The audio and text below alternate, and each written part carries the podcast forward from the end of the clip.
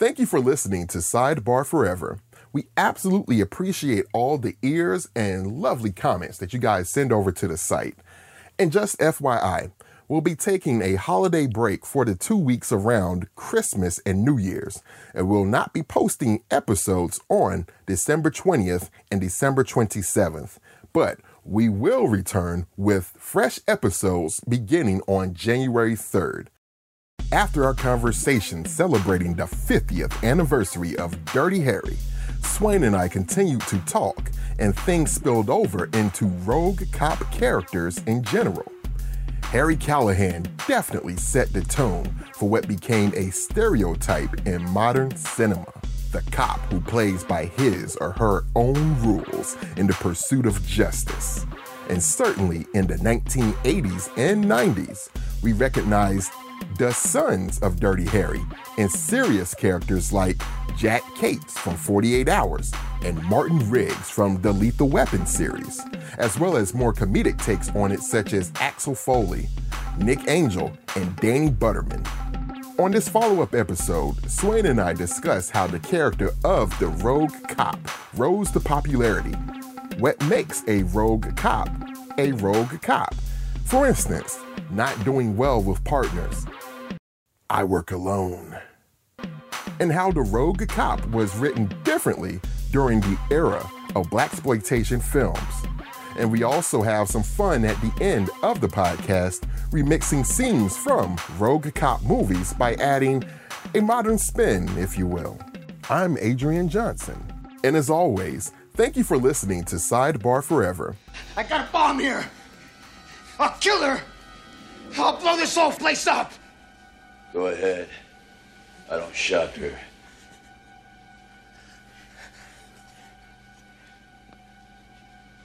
Hey, just relax, amigo.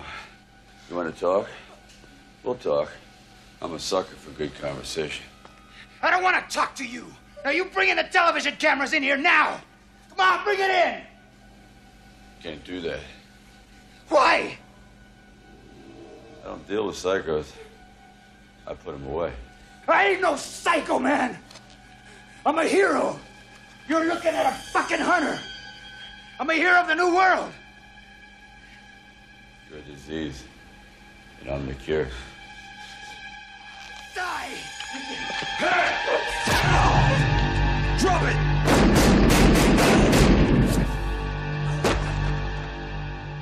In 1998, LL Cool J released a memoir. Okay. I read the memoir. Any good?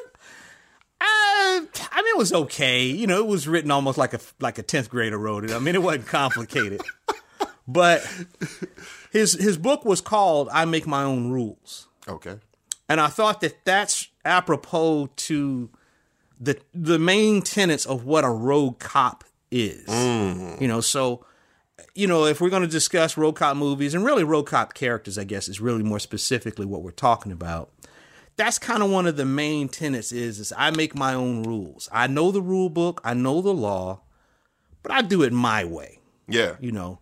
So, like you mentioned, uh, we were talking. We, you know, did a playback review of Dirty Harry, and you're talking about uh, Harry Callahan as kind of one of the progenitors. Oh, yeah. You know, the early forerunners of this particular kind of character. Mm-hmm. You mentioned uh, Steve McQueen and Bullitt. Yes. I would also even throw in, to a certain extent, Popeye Doyle in the French Connection. Oh, yeah. Of Yeah. course. Yeah. you know he's not corrupt per se but he don't give a shit about anybody else's rights when he's determined that he's going to get this he's going to track down this criminal or he's going to stop this from happening mm-hmm. um so i think all of those kind of led to because French Connection precedes uh no it's after Because it's it's also in 71. it's the same year Yeah, yeah. Okay. But, but I'm wondering if it came out before Dirty Harry, though. That, Okay. that- I should I should I should have researched that because yeah, you're right. but it but but to, to to any extent they were in production at the same time yeah, So you know, as we as we talked about it, man, you know, like I, you know, we were saying the rise of the rogue cop as an anti-hero and as a as a figure to cheer for in cinema was ripe in the 70s because of the really violent crime in urban cities like New York, Chicago, and Philadelphia, Detroit, uh, Los Angeles, Oh, yeah. you know, places like that. Muggings were a big thing in urban urban cities. Rape was on the rise. Serial killers were starting to get headlines. You know, people who were just killed randomly. You know, with you know, with no way for the police to track them, so they actually had to coin a term and figure out how to think like these assholes Yeah. in order to catch them. So society is really becoming fearful. And I started thinking about it like, I guess it becomes a thing where, you know, the people who kind of bend the rules seem to get shit done. And so society's like, okay, well, mm-hmm. in other words, we started caring more about the ends as opposed to the means Yeah. if the neighborhood is clean, I don't care how it got clean. If I want new Nikes, I don't care if it's a 10 year old kid in Thailand who's making t- 20 cents an hour to make it. I just want my Nikes or I want my iPhone or whatever. Mm-hmm. You know, as long as we get what we want, we don't care how we get what we want. Yeah. And so the 70s was like a perfect storm, a perfect cocktail for that particular character to kind of come out of it. So we have movies like The French Connection, mm. Dirty Harry, mm. Bullitt, like you mentioned. Later on in the 80s, you know, we have like 48 Hours, you know, uh, with Nick Nolte's character. What was it? Jack Cates. Yeah. Case. Yeah, Case, you know, him calling Eddie Murphy watermelon, Yeah. and, you know, whatever, and you know, and literally at his wits' end because you know uh, James Remar and um, and Billy Yeah. had his gun, you know, and were killing people. Beverly Hills Cop, you know, a cop who's breaking the rules and doing what he's not supposed to, to sneaking in places that Yeah. you know where he's not supposed to. How you doing? Can you come in for a second, please? Hi. Do you have a match? There's no smoking in here. I'm not gonna smoke. Not gonna smoke when I go outside. Thank you very much. Thank you. Is your supervisor here? Yeah, he's in the office. Can you go get him for me, please? What's the problem? Are you security here? Yeah. Then you're the fucking problem. Go get your supervisor, please. Now. Now. Cobra, which is a Oh, funny, yeah. yeah. Yeah. you know, it was Anthony Cobretti or what was his name? Yeah. One of those. something Cobretti. I remember that. you know, um, certainly Lethal Weapon. Oh, yeah. You know, Riggs. You know, jumping off the building with the jumper. You know, How'd you leave without me? Oh, what are you doing? See this key? Bye bye. You're crazy! Now you can jump if you want to, but you'll be taking me with you, and that makes you a murderer. Okay? Come on, let's go back. You back. bastard! Yeah, you'll be killing a cop. Now, yeah, I'll be some. killing a psycho nut Yeah, cop. psycho, but I'm still a cop. You coming in? Come on, I'm going in. Fuck you! I'm jumping! Do you really want to jump? Do you want to? Well, then that's fine. Tango and Cash. That's true. You know, to a certain extent. And in fact, it's almost two rogue cops that are rivals, Rivals, rivaling for yeah. headlines, Right. and then they come together as a team. right. And you know, the thing I will say about that, man, is like as the decades ensue, you know, from the 70s, which is more of a grounded base, Right. you know, to the 80s, where it's much more glossy, if you will. You know what I'm saying? Like, Right. it's all, it's more like stunts. Like, there is no way an actual police officer would go to the lengths to catch some of these guys. Right. Jumping off a building, hanging onto a helicopter, you know, all Right. that crazy shit. Right, right, right, right. And it becomes an opportunity because, you know, the budgets that you had, like for instance, Dirty Harry had a budget of $4 million.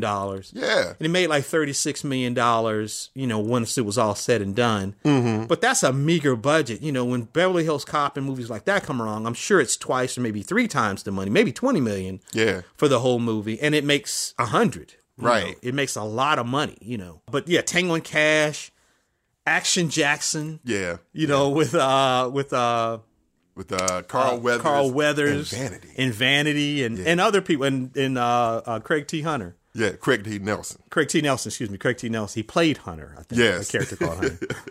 but also, again, movies where you don't kind of necessarily think about it, uh, like The Untouchables.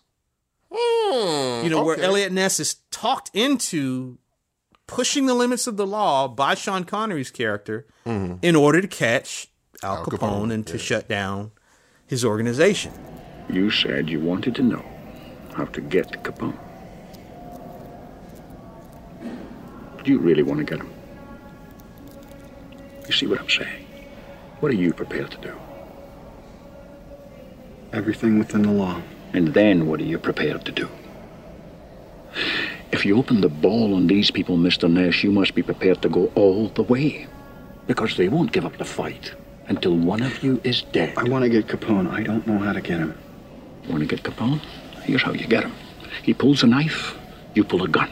He sends one of yours to the hospital, you send one of his to the morgue. That's the Chicago way. And that's how you get Capone. Bad Boys. Yeah. You know what I'm saying? Bending the rules. Um, LA Confidential, absolutely. Oh yeah. You know, that was nothing but rogue cops and corrupt cops. Corrupt cops, yes. You know, like really straddling the fence between rogue and corrupt, you know, both, you know. Mm-hmm. Um, and there's another movie that came out more recently called End of Watch with Michael Pena and Jake Gyllenhaal. Which was great. I love yeah, that movie. Yeah, yeah. Another example, you know, uh, modern day. Then you get into comedic takes on it, Mm-hmm. like Running Scared, yeah. uh, the Rush Hour movies with Chris Tucker and Jackie Chan. The other guys. Did you ever see the other guys? But didn't it have like Mark Wahlberg? Mark Wahlberg and Will Ferrell. Yeah. And Samuel Jackson and The Rock playing the ultimate goofy rogue cop, action cop, brash, cocky. They're the stars of the precinct where they literally come in and people are like, oh. and they're like, I know, we know we're great. We know we're great. We know, we know, we know. All right, all right, all right, all right. Listen up, listen up. We're having a celebration tonight at Butter. Brody Jenner's gonna be there. Bai Ling, that little short bitch from Jersey Shore. and most of you are on the list. You're the best. Guys, I'm gonna say something right now. It's about a man who came from Austria with a dream. Arnold Schwarzenegger. Let me finish. He became a champion and then a movie star. Arnold Schwarzenegger. God damn it, let me finish. They ruined the story. They ruined the story. All right. I- look, the, what, the point is, we couldn't do our job if it weren't for you guys doing all the paperwork, answering the phones, all that stupid shit that we don't like to do. All the gunfights, all the car chases, all the sex we don't want to have with women, but we have to, all due to what you guys do. Thank you. And we do it again and again. Hey, hey, hey, hey, you shut your face! If we want to hear you talk, I will shove my arm up your ass and work your mouth like a puppet. You hear me? You hear me? We know we're great. We know we're great. And it's an absolute take on that whole thing. You know, these cops who are trying to do that, whatever. Um, the Heat with uh, Sandra Bullock and uh, Melissa McCarthy. My wife and I saw that in the movie. Yeah, you know, and Melissa McCarthy's kind of again, she's a cop who does her own thing. Lie to me again. I want to feel your body sliding through my delicate hands. Uh, I don't know shit. Whoa! I, I can't. I can't hold you. Yeah, I don't want to die. I don't want to die. Okay, okay. Is that a warehouse on Summer Street? I'm almost disappointed. Get me out. All right, let's pull him up. Okay. No, wait, I'm not kidding anymore. I uh, really, I can't lift him up. What? I can't lift him. Should have only done this one other time, and it was a really tiny hooker. Lift my ass up. Ah. You don't fucking put nobody over no ground. You can't fucking lift him out. Okay, okay. Uh, just tuck your head and relax your body. Lady, what the fuck? God, crap. Get me out. Get me out. Ah. Thank, thank you again. Thank you. And even like parodies like Hot Fuzz. Yeah. You know, where, you know, the uh Simon Pegg character is straight and narrow, and then the other character is like, I want to be, you know, I want to be uh, Keanu Reeves in Point Break. Blah, blah, blah, blah, blah, blah, blah, blah, shoot my gun in the air, you know. Have you ever seen Point Break? No. Amazing bit in Point Break where they jump over fences. Is that nine? 29. Patrick Swayze's just robbed this bank. Keanu Reeves is chasing him through people's gardens. And he goes to shoot Swayze, but he can't because he loves him so much. And he's firing his gun up in the air. He's like, oh. 30. Have you ever fired your gun up in the air and gone, ah? No, I have not ever fired my gun up in the air and gone, ah. 30. Sorry, um, I just. I just feel like I'm missing out sometimes. I want to do what you do. You do do what I do. What on earth do you think you're missing out on? Gunfights, car chases, proper action and shit. Police work is not about proper action. Or shit.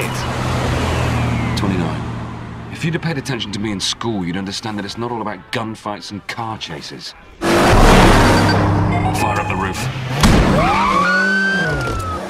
Can I add one more to Yeah, that? yeah. Um, and going international. Um, Hard boiled. Yes, yes, yes, yes, yes. That, and that's and that's a mishmash of Dirty Harry and all those rogue cop movies. Yeah. that through that Hong Kong lens. Yeah. and, and there are others, you know, over there as well. But that's the one that sprang immediately to mind. Yeah, yeah. Chow Yun Fat, right? That's right. Yeah, yeah. That's probably the first time I think I saw him. Mm. I don't think I saw, saw him in the other things. I kept hearing about Hard Boiled and A Better Tomorrow Yeah. and uh, Killer and all these movies, and I was like, how do you get these movies? You know, and then you have to find the bootlegs. Yeah, that was exactly. the only way we That's could. Yeah. You had to find the bootlegs. But I wanted to talk about some of the tenets of a rogue cop movie because.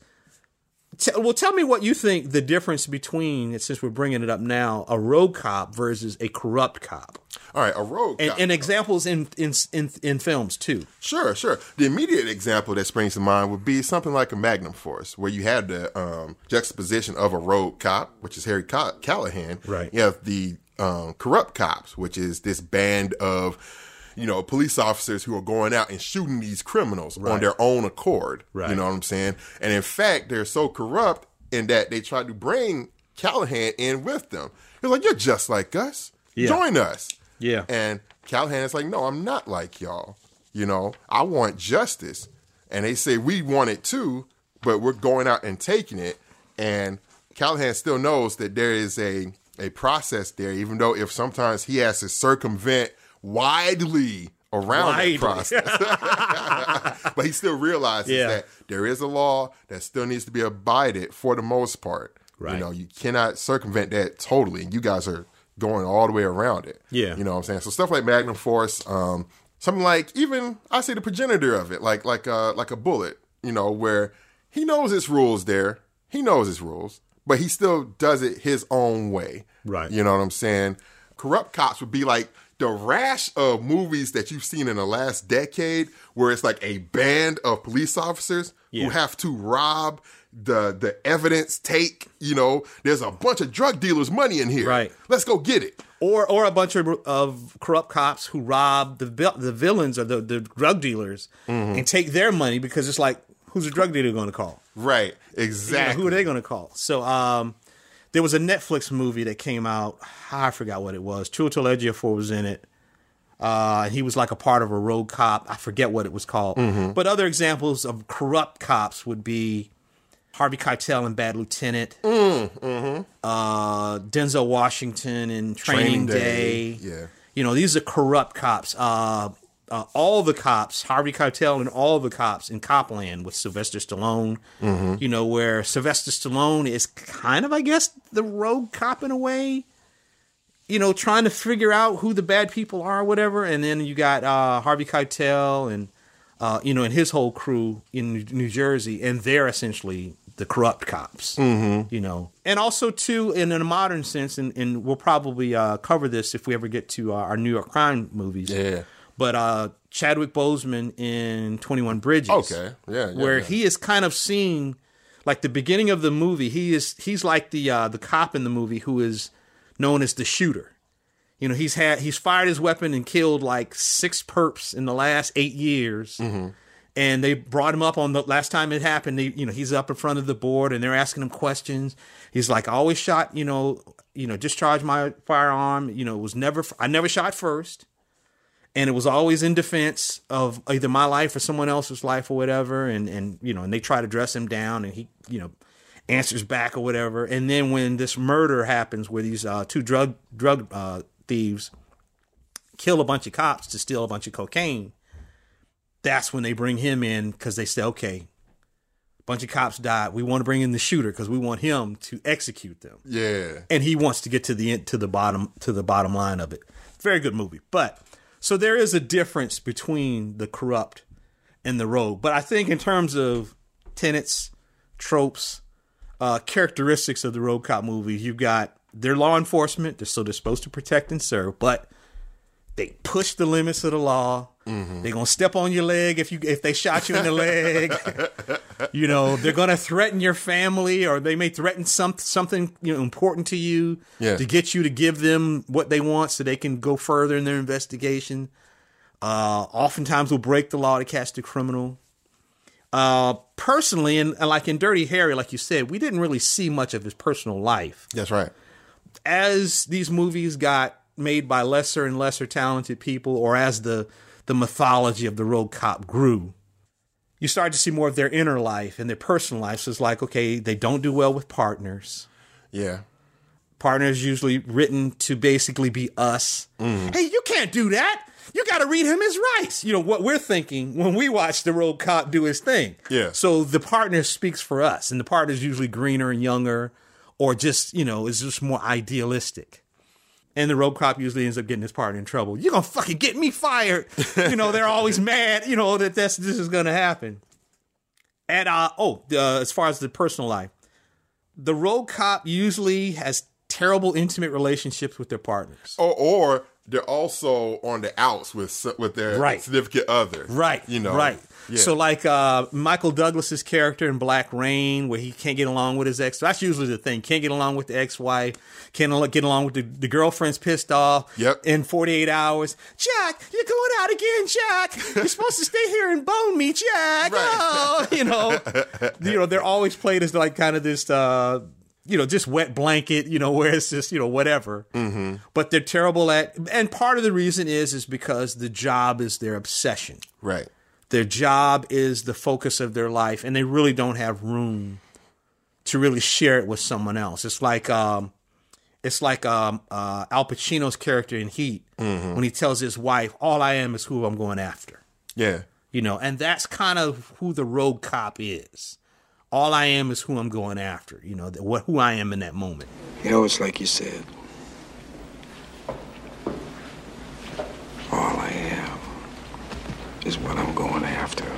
in every rogue cop movie to the point where it just becomes cartoonish where you just kind of like sitting with your head and your chin in your hand and you're just waiting for it the supervisor is always pissed off and the mayor is always pissed off and so and so is breathing down my throat and I've we've seen a ton of particularly black actors play Oh, that yeah. play that part Oh yeah. over and over again. Uh, but that's always one too that they that they go to a lot. And I was going to ask you why you thought why did they lean so hard into that one too, where that one really became cartoonish? You know, why it's so easy to do. Well, see, I'm trying to think because, hmm, even going back to like Bullitt or whatnot, his direct supervisor leaned on him, leaned on McQueen, but it wasn't anything like vociferous like these Right. later ones. Like these later ones, you and you find that probably in the 80s, like as the rest of the budgets get bigger and the stuff gets kind of cartoonier in a sense, Mm-hmm. so does that that particular role. Because prior to that, you know, you have their supervisor just kind of like, you know, just really, hey, look, whatever you do, just be safe, but you need to follow the rules. Or if they do get out of line, the supervisor is there is like, Frank, what are you doing? Yeah. You know you weren't supposed to get that perp until whatever. Right. You know what I'm saying? Whereas in the 80s, the black lieutenant or the black supervisor, damn it, get in my office. Right, right, right. And chewing them out and everything. Right. You know, and they always got to call, there, there's an ebb and flow when they get mad. They'll chew them out, then they always got to have that, that lower ebb where it's like, look, you're a good cop, all right? Right. Then they always got Good cop. gotta have the heart to heart. You a good cop, but you don't know every goddamn thing. and then they get back to chewing them out. Exactly. Cliche. That's it. All the time, all day. Yeah. A bus! You got goddamn Winston McCop! You lost a stolen bus! I got five deaths related to gangs, and you blow it for a lousy nigga convict! That's right, I call him a nigga! You bet I did! Now I saw the report on that little piece of shit! If he spent one legal day in his life, it'll be a record! Now this is it for you! Suspension, review board, you've had it! But just cause you say it with conviction, it don't mean shit to me! Don't you think you're being kind of hard on the guy? You go fuck yourself, convict! you know another thing too is, is uh and sometimes you see it with the cop sometimes the main character or sometimes you would see it with the lieutenant where they're like drinking coffee and taking m- milk of magnesia because they got an upset stomach and taking aspirin by the handful you know traxler and uh uh, uh terminator Yeah, one you know, exactly. you know it's like you know they're just basically they're running on caffeine and over-the-counter drugs just to get through the day and it's always you know and i think the other thing too the city oftentimes will have a love-hate relationship with the rogue cop in question. And that's why the pressure is brought to bear on the mayor and so forth, and then eventually on the cop's boss. So the people in the city are like, okay, yeah, I want you to stop crime, but do you have to shoot up a street corner to do it? God damn, you know? Yeah. And so even like with Harry in Dirty Harry, there's the scene where he goes to uh he goes to a diner for some reason, I forget. Mm-hmm. And he notices the guy sitting outside of the bank smoking chain smoking cigarettes, sitting out, you know, he's dropping the cigarettes out of his window. And Harry says, Okay, they've already told him, look, you're causing too much bloodshed, you're creating too much violence. We need you to chill out. So he's in the diner and he says, Okay. He says, Hey, is that car, that tan Ford still parked over there? Yeah. Is the engine still running? And the chef says, Yeah. He says, uh, uh, okay, here's his number. He says, uh, call it and tell him there's a 211 in progress. And he eats his hot dog and then Mhm. he goes over and stops a bank robbery. But the people of the city are not feeling safe when you're just blasting and driving cars through plate glass windows and driving on sidewalks Yeah. and knocking down kiosks and hot dog vendors and, and and little girls selling Girl Scout cookies and you know just all of it you know um and and even like I guess even in Dirty Harry when he jumps on the school bus Yeah. you know I remember at the end of the movie I was like where are the cops Mm. after all this time, where are the cops? Why haven't they showed up yet? Just you know, school buses. You know, people on the expressway got to be say, "Hey, there's a school bus," and then pull over. And, I guess you didn't have a cell phone, Right. So you'd have to find a payphone, have proper change, call the police. you know, I didn't even have to have proper change. So you could dial nine one one without having to, uh, you Have know, without having money, to dial yeah. But but yeah, so everybody kind of has a love hate relationship with the cop. And I was trying to think, man, because you know, so 1970s is where this thing starts to to come to to you know Real to, to, blossom. Yeah. But the 70s is also considered the era of black exploitation movies. Mm, So, contrary to the rogue cop in mainstream film, in black exploitation movies, the cops were always corrupt. Mhm. They were always portrayed as on the take, as part of the muscle for the drug dealer or for the gangster. Now, let me ask you this. Oftentimes, don't you think?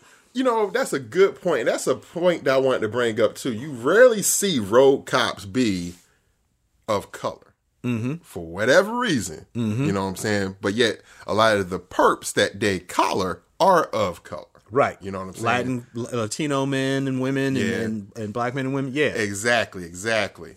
And with black exploitation, I was thinking of like, what is that movie? Is it um, Cotton Comes to Harlem? Cotton Or- Comes to Harlem? Yeah, That's with one. uh, Grave Digger and Coffin Jones, whatever the Mm-hmm. the crazy names those cops had. And I think they were on, they were on the tape. Maybe they weren't. No, but they were. I believe they were. Yeah. they were on the tape. But that was the thing. Like the more I look, because I'm, you know, I'm, I'm thinking, I was like, okay, because I said, well, what would be an ex- an example of a of a of a hard boiled black cop in the black exploitation era? And as I would pull up these films, Mm-hmm. none of them. That wasn't the plot of any of them as I remembered them. Coffy. Right. The cops were on the take. She was a nurse. Yeah. The cops were on the take, and she was uh she was avenging her her boyfriend. Mm-hmm. Uh, three the hard way. Remember the cops were trying to shake down Jim Kelly's character. You gonna try to set me up? Yeah. Yep. You know, and he goes and he does his his uh his, his karate. Mm-hmm. Uh, you want to hold it right there, uh, buddy? Mind if I take a look at your driver's license?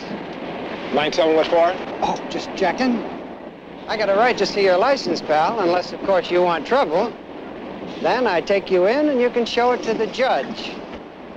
So let's do it the easy way, huh? Yes, sir. Nice and easy. Mr. Keys. Now, what kind of a first name is that, Mister? My mama wanted people to show me respect. Oh, yeah? Well, suppose you show me your registration. You got it in the car there? You know what? You're getting to be a real pain in the ass, man. Now, what's that on the floor there?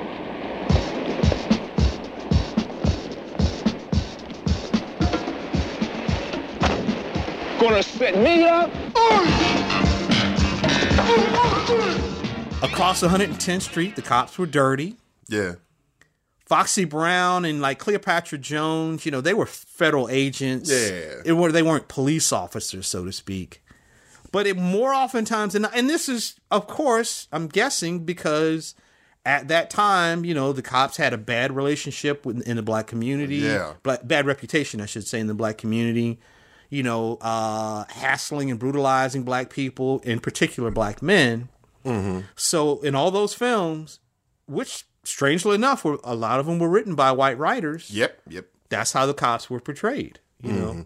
Now, I, now I wonder if that's a case of like you know real life intervening. You know, because just like you know you have the rise of rogue cops dealing with like the rise in actuality of like violent crimes and so forth. Right. You know, I wonder if um, you know the way they were portrayed, the police were portrayed in those blaxploitation movies, was a um, was a realization of in reality, this is kind of a way that they were already acting. You know what I'm saying? Um, yeah, Like yeah. like hey, going around and like, you know, instead of, you know, protecting and serving, there you serve us this this protection money and Right. we make sure your business don't get burnt to the ground or something. Right. we might be the ones that burn it. Right. You know what I'm saying? Right. Yeah. Even like in a movie like L.A. Confidential, which is set in the fifties. Yes. Where you see them willing to set up the you know these black kids and, and have them be the fall guys for a crime that they didn't commit. Mhm. You see Bud White shooting people who were bad people, but not for the reason that he was there for. Yeah. And then he sets it up so that it looks like you know they shot at him 1st Mm-hmm. um, and you see, even in that time, in terms of like the the attitudes of policemen, so the fifties. This is twenty years before Dirty Harry, before the French Connection. You see at that time where I remember my mother talking about this when I was a kid, or I mean when I was you know uh, a little younger than I am now, maybe in my 20s Mm-hmm. You could beat your wife Yeah. and the cops would show up and as long as she wasn't dead or about to be dead or if they just told you hey look you got to leave you got to leave the house tonight and cool off but they wouldn't arrest him Right. so the attitudes were just very very different and you know the rise of uh, women's liberation in the modern sense not the suffrage movement in the, in the 30s but in the modern sense Mm-hmm. you know in the 70s and bra burning and all this kind of stuff so now all of a sudden you know we're just not going to put up with that shit anymore you know but the cops were complicit Mhm. even in that you know of letting some man just beat his wife just because he they couldn't get along or whatever so anyway it's just a very very different time and so like it adds to the idea that this this idea of the rogue cop you know starts to ascend and by the time it gets to something like the heat you know with bullock and mccarthy or uh the other guys it's in hot fuzz it's straight up parody it's straight up Yeah. you know we've had 40 years of this kind of character and there's not a whole lot to be said other than to just completely make fun of it Mhm. in as best a way as possible but as far as today is concerned well let me ask you this man why do you think why do you think that um that audience members were attracted to the rogue cop like cheering for the rogue cop? We're attracted as as an audience by someone like you said earlier, someone that bends the rules, but also, you know, just by there's something monolithic about one person who's going to stand against, you know, this onslaught of injustice and crime and so forth. It's why we read superhero books. It's one hero standing against, you know, the evil. the the the innumerable odds Exactly. Yeah. Exactly. Because there's so much out there going on. Right. And this one guy is going to take it all on. You know what I'm saying? Yeah. So we really respond to that. And plus, it's a callback to, like, you know, the gunslingers and so forth, you know, back in the West, too, especially the Wild West. You know, um, he's going to come into town and set things right. Now, in actuality, a lot of those sheriffs and so forth, they got killed. You know, they they didn't go up against a gang by themselves. Right. That's why they had a posse. Right. You know. Yeah, uh, we're putting together a posse. Uh, I want to get a few of you fellas to come right out with us. Uh, Crickets just. It's a good thing they didn't have answering machines when they uh, were trying to form posses, you know? Because everybody would be screening, you know what I mean? Uh, Larry, uh, this is uh, Sheriff Robbins calling. we're getting a, uh, we're getting a posse together uh, this afternoon around uh, 2.30. Uh, we're going to meet old by the old Red Barn. Uh, geez, we sure appreciate it we sure appreciate if you can make this posse. So we're kind of short on guys, and uh, we only got about three or four guys, and shit, we can really use you. You know what? We're going to be going after the Fontanado gang and uh, some tough motherfuckers, boy. And, uh, we, uh, you better bring some some warm clothing. It's, it's going to be cold out there. It's colder than shit out there, and uh, we're, we're gonna we're gonna be gone about oh maybe about six seven days. So uh, you know stock up and uh, that Fontanado gang. I got to tell you once again they're they're tough. So I sure hope I sure hope you can make it. And. Uh, I hope to see. I hope to see you out there. Exactly. You know, sheriff, like you motherfuckers. but it's what we would want. It's like one of those things, especially as an audience member, it's who we would want to be. Not necessarily in terms of, oh, I'm going to do exactly that in real life, but it's a uh, it's an extension of, man, if I were in that situation, that's that's how I would want to be. Right. You know what I'm saying? So it's almost in some cases um, wish fulfillment or you ex- projecting yourself. You know, Do you think also too, because you brought this up before, Mhm. that some of it is so the '70s is the era of Watergate, an ultimate time of people being disillusioned by the establishment and the system and the powers that be, and not trusting the powers that be to be on the right side of things. And so it's much easier to think, okay, the government doesn't have my back. The law really doesn't have my back. So these rule breakers who are getting shit done, I'm to root for them because they actually have my back. Oh, yeah. You know what I'm saying? And and also too kind of a in a jaded sense, come on, nice guys finish last. Mm-hmm. You know what I'm saying? Good guys don't win. The guy who wins is the guy who wins. Yeah. You know, like embracing that almost fully in a, in a weird way. No, you're exactly right. And in fact, you can see it in that um you can see it as early as Bullitt. You know, he this whole movie, he's been talking to Robert Vaughn's character, who's like his upper supervisor. Mm-hmm. And Robert Vaughn, I don't even know what the story of Bullitt is. I love that movie, but I don't even know what the story is. Nobody knows what the story is. But Robert Vaughn this whole time has been just butting heads with Frank Bullitt the whole time, right? Mm-hmm. And um, McQueen's name was Frank Bullitt. Frank Bullitt. I had forgotten that. I thought maybe it was a nickname. yeah. So, ah. so Robert Vaughn's character is like, you know, telling him, you know, you should you shouldn't have done that with our witness. And, you know, Steve McQueen tells him, you know, I'm tired of your and even even 50 years later, I'm surprised to let it go in like a 60s movie, let him actually curse. He's like, I don't need your bullshit. I was like, what? in a movie from the 60s? Yeah, yeah, I guess so. The organization, several murders. Could do us both a great deal of good. Look, Chalmers, let's understand each other. I don't like you. Come on now, don't be naive, Lieutenant. We both know how careers are made.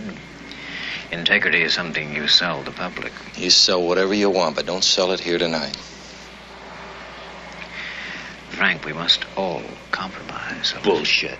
but yeah, and you're talking about someone who is a part of that, maybe not upper power structure, but they're a part of that law enforcement structure, and even they have troubles with you know this this management. You Yeah. see in Dirty Harry, you know, at the end where he you know um, shoots Scorpio and everything, he has a contemplative moment where he looks at his badge and he's like, "Damn, is it really worth it?" Right. I got him, but is it really worth Yeah. it? All this other hassles, and I'll probably have to go through the same thing trying to get these other perps. Yeah. T- tosses the bag. Yeah. And that was even another uh, callback to the beginning of the movie where they show San Francisco Police Department. Yeah, and all they that. show the list of all of the officers. And uh, were those officers who had fallen? got- That's right. and killed in the line of duty? Okay. That's right.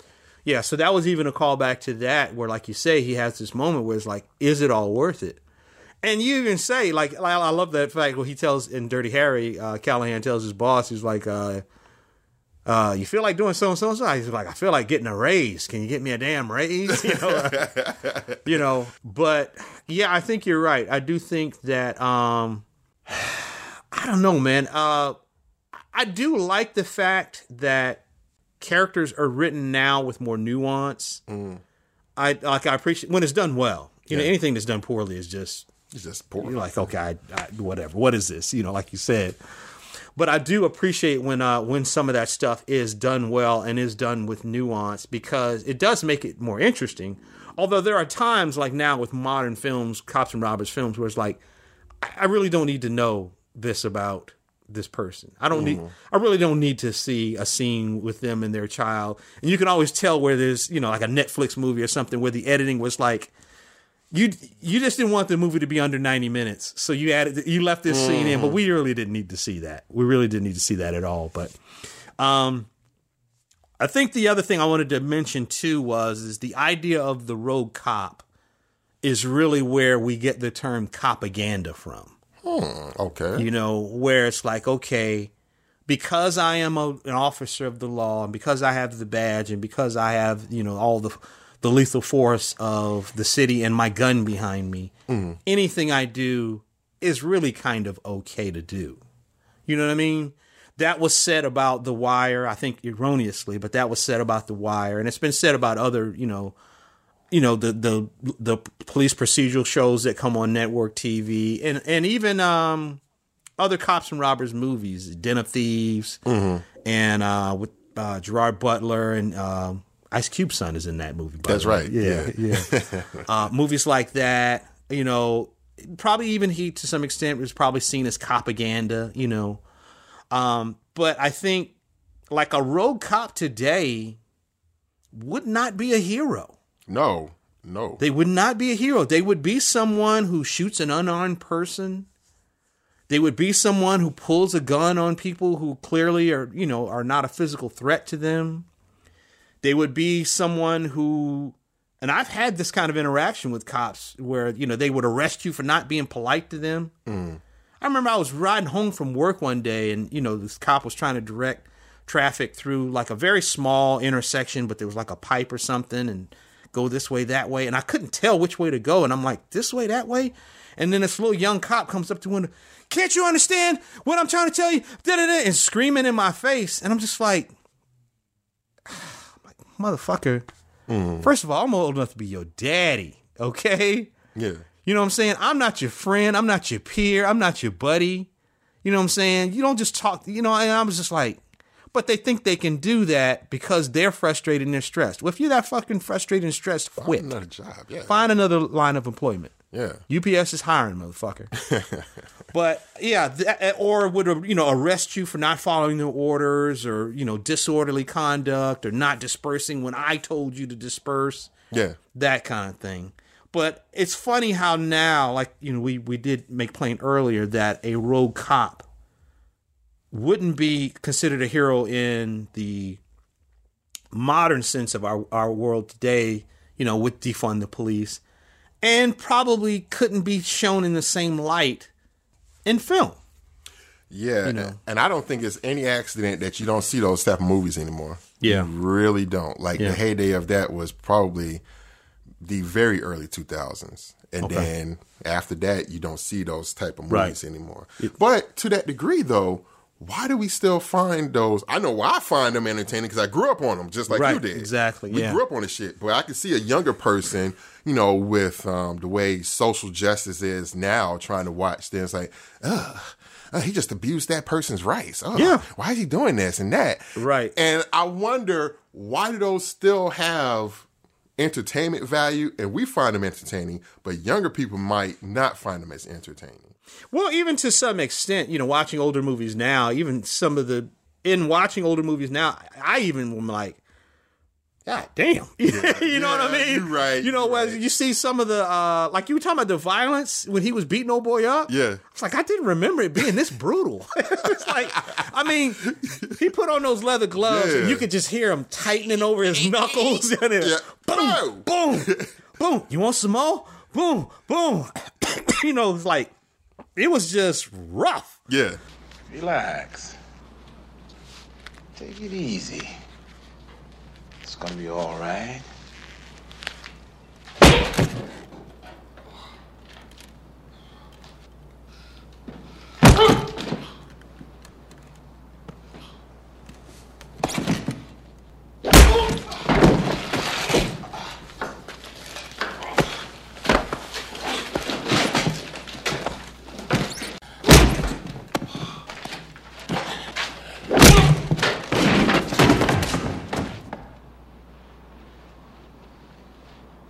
Sure you want the rest of it? Every penny's worth. You black son of a bitch.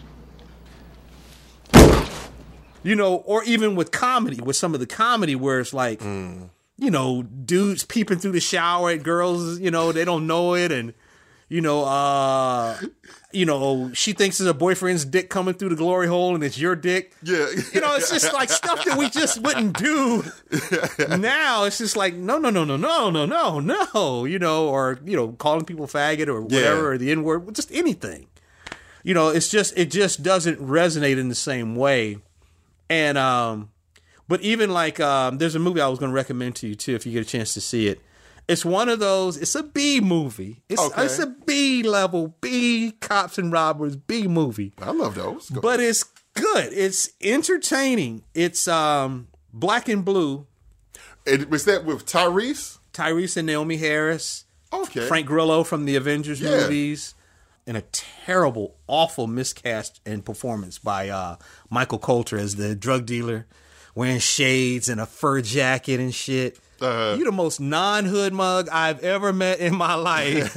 trying to come off as threatening. But Naomie Harris plays like the cop who runs up on dirty cops, and then they they're after her, Mhm. and she's on the run. It's in New Orleans, and uh, and then it culminates in this housing project that everybody who shoots in New Orleans always shoots at. I forgot what it's called. Uh, it, was, it, it wasn't like the Magnolia projects. The- with all the the t- all the uh the tags and the the, the Mhm. it might be Magnolia. Yeah. Third whoa. Third, yeah, yeah. Third ward, Wody. yeah, yeah, Wody. but anyway, it's a good cops and robbers movie. She's not a rogue cop per se. It's about corrupt police. That's what the movie is about. Okay. But she's definitely wrong. But it's worth checking out. But I was going to mention too another movie that we had talked about. Maybe we'll get to it one day. Uh, doing a review of, and it's in this similar vein. It's the Star Chamber. Oh yes. Remember we talked about that Mm-hmm. with Michael Douglas and Hal Holbrook, Holbrook, and a bunch of other character actors that you've seen in other things. Yeah. Um, but uh, basically, like a council of judges who get together, determine that some criminal or some case, some person who's in some case on, on their docket is really too terrible for the system to purge. So they essentially vote, hire a hitman, and the hitman goes and executes this person.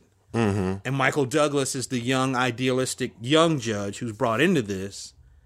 He brings the name to the table, and then he realizes, oh, the guy that I've whose name I've given you, they didn't do it.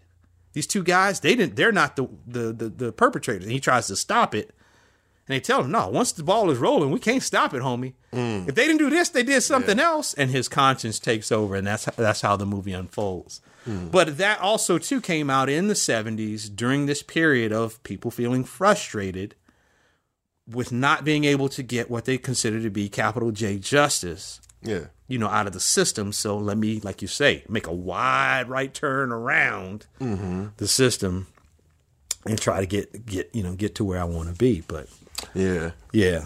But uh, anyway, It was crazy how like you know the the the version of that type of rogue cop today would have to go through like okay okay you had mentioned a few minutes ago about the wire and I was going to ask Mhm.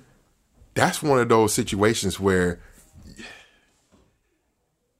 you have a rogue cop but not in the action movie sense of a Right. rogue cop Yeah. like Jimmy McNulty is a rogue cop no question Right. but he still has to go through channels, you know, in terms of sign this so I can get this warrant, so I can get this wire. I still have to go through official channels to get stuff done, but there are a lot of instances where I do have to circumvent just a little bit. Right. You know, it's a more winding path. Right. But I still have to circumvent a lot of things. And then you see guys like, you know, Herc and Carver who are they're they're they're they're, they're cops and they do their job. They they make the arrest and everything. But if the opportunity arises, they can flip and become corrupt cops in terms of I'm just gonna take this evidence money. Right. You know what I'm saying? Yeah, like they're on they're on the scene of the seizure, Mhm. and they pack the money inside their bulletproof vest or whatever, and and and, and get off with it. Exactly. You know, so when the drug dealer says, "Oh, we had fifty thousand dollars in them," no, you had forty seven two hundred. What? Because Herc and Carver, done- you know, they done, Yeah. they done threw a few stacks, you know, in their, uh, you know, hit it in their in their thing. But so, would you consider those to be rogue cops, oh, in a much subtler instance? I guess. Probably just McNulty because even he has pushback from other straight cops, even within the unit. Like Lester. Yeah, Yeah. like who are actually doing the job and still get results.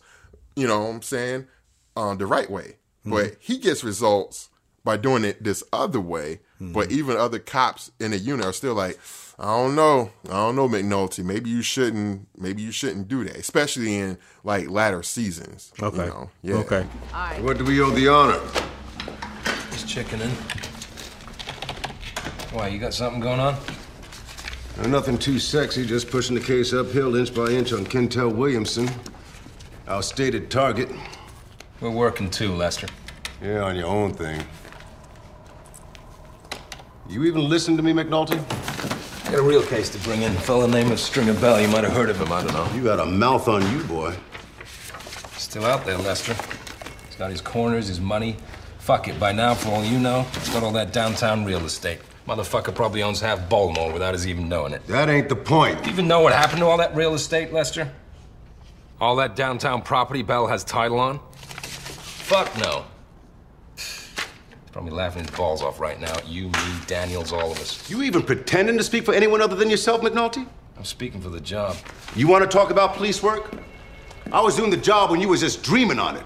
Daniels was out there too. Now you're gonna fuck him when he pulled you off a goddamn boat? He's a boss. Fuck the bosses. Maybe Daniels plays a few games to get by, but he's cost himself plenty for the sake of the job. He's earned some loyalty. Fuck loyalty and fuck you, Lester. I never thought I'd hear that chain of command horse shit come out of your mouth. Motherfucker, I spent a lot of time in a lot of weak units. More than you. Now, this here may not be perfect, but it's a chance to be police. Well, then be one.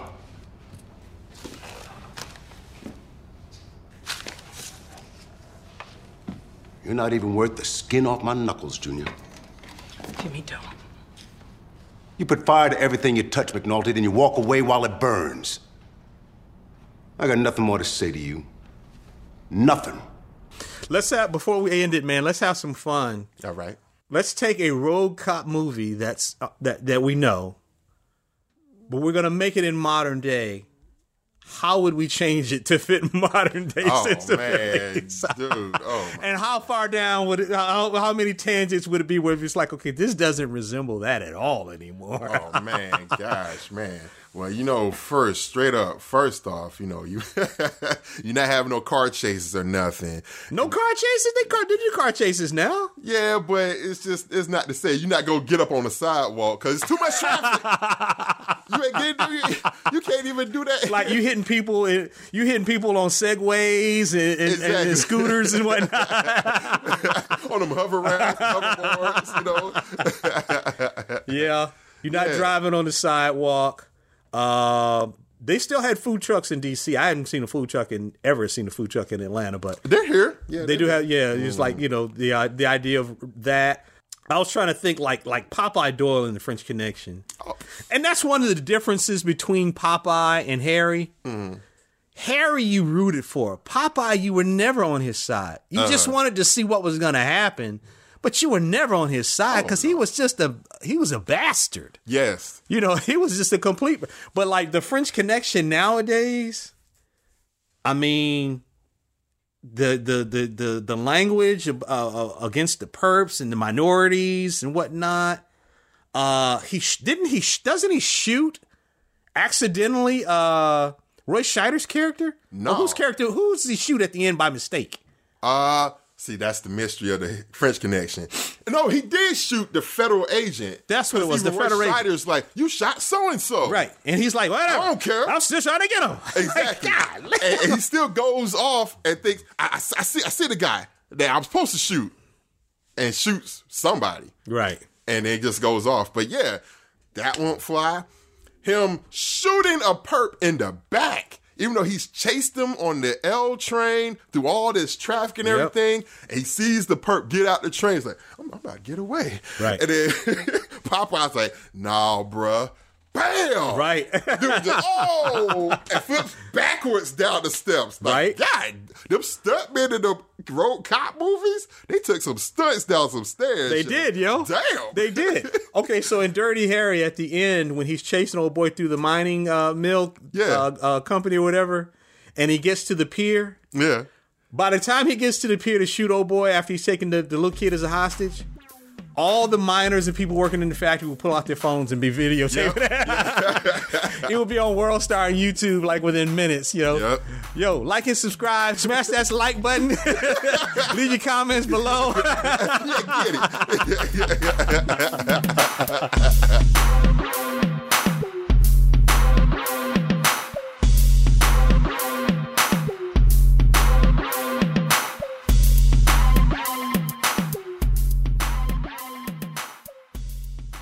That concludes this episode of Sidebar Forever, hosted by Dwight Clark, Swain Hunt, and Adrian Johnson. You can find us online at sidebarforever.com. Any emails or questions can be directed to us at sidebarforever at gmail.com. And also, subscribe to us on social media. You can find us on Facebook, Twitter, YouTube, and Instagram.